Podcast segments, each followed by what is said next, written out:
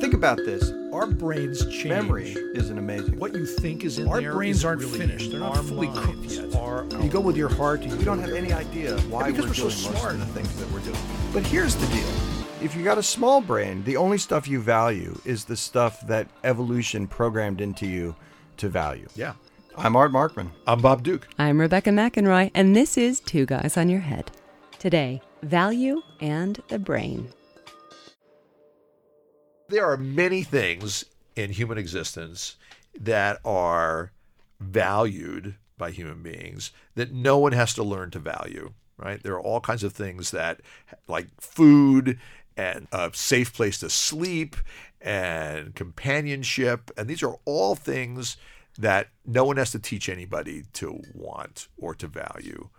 But there are a lot of other things in life that we learn to value uh, because they become associated with other things, right, that are more fundamental.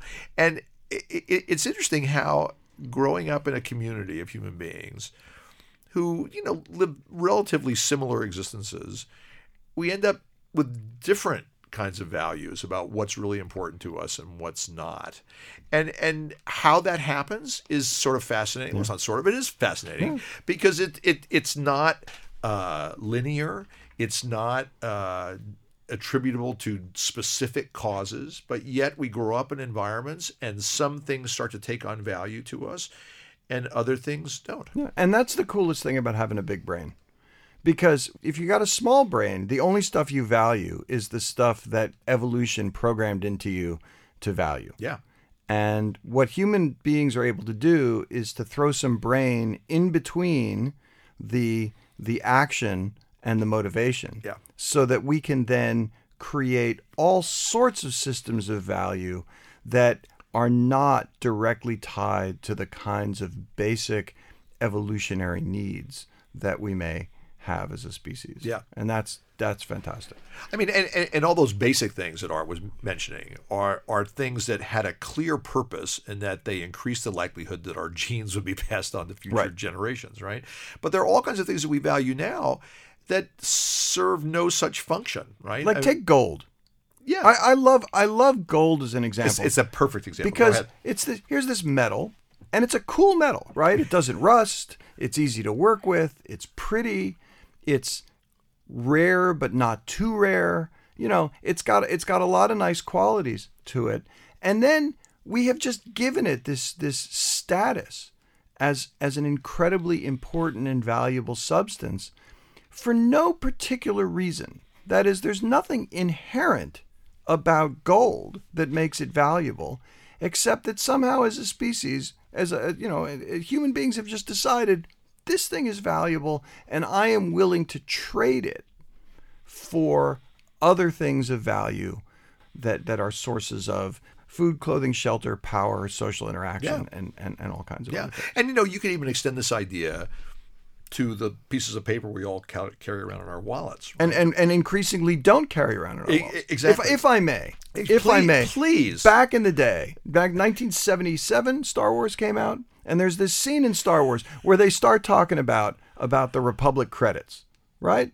And and and at the time, you're like, what? They're paying for this with numbers? That's crazy. Fast forward 40 years, and we live in the age of the Republic credit. We don't exchange anything anymore except cons- except concepts. Concepts, And that's what's amazing now. It's not currency systems. It's that we live in an age in which our entire currency system is virtual. You you get paid in numbers that end up in your bank account.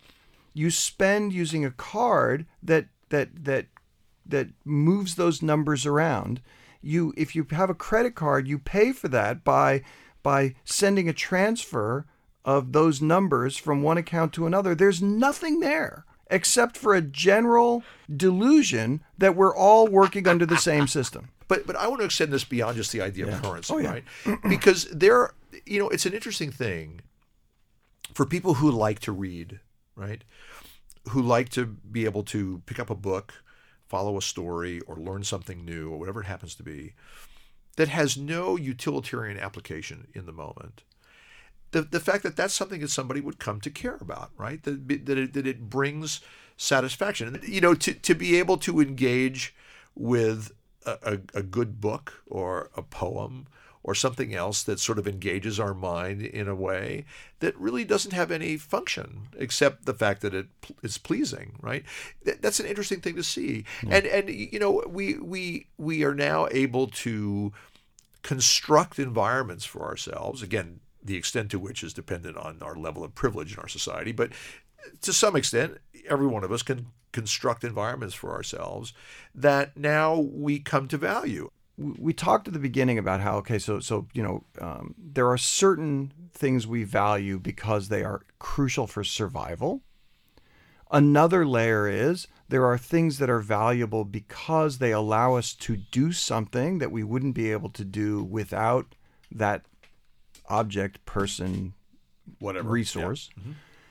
and then there are things that are valuable because they allow us to think in a particular way or feel a particular way or engage the world in a particular way outside of the context of actually accomplishing something. Yeah. But I think appreciation is a different thing. Of you know, we in other words, I think there are a lot of sources of value. Some of those sources of value are something is useful for me for the survival of my of me and my species. Some of them are are are valuable because they are useful to allow me to accomplish some goal in my life. And some things are valuable because they just make me feel good. And and those are all sources of value. And it's not worth putting a different label on one or another of those in the sense that I think psychologically we end up treating all of those in the same way. And I think the concept of appreciation really has much more to do with with a feeling you have when you when you contemplate the absence of something. Next week, we'll talk about why money makes us happy with Dr. Art Markman and Dr. Bob Duke. You can listen back to this show at KUT.org and subscribe to the podcast wherever you get your podcasts to never miss an episode. David Alvarez is our engineer, and I'm Rebecca McInroy. I produce Two Guys on Your Head at KUT Radio in Austin, Texas.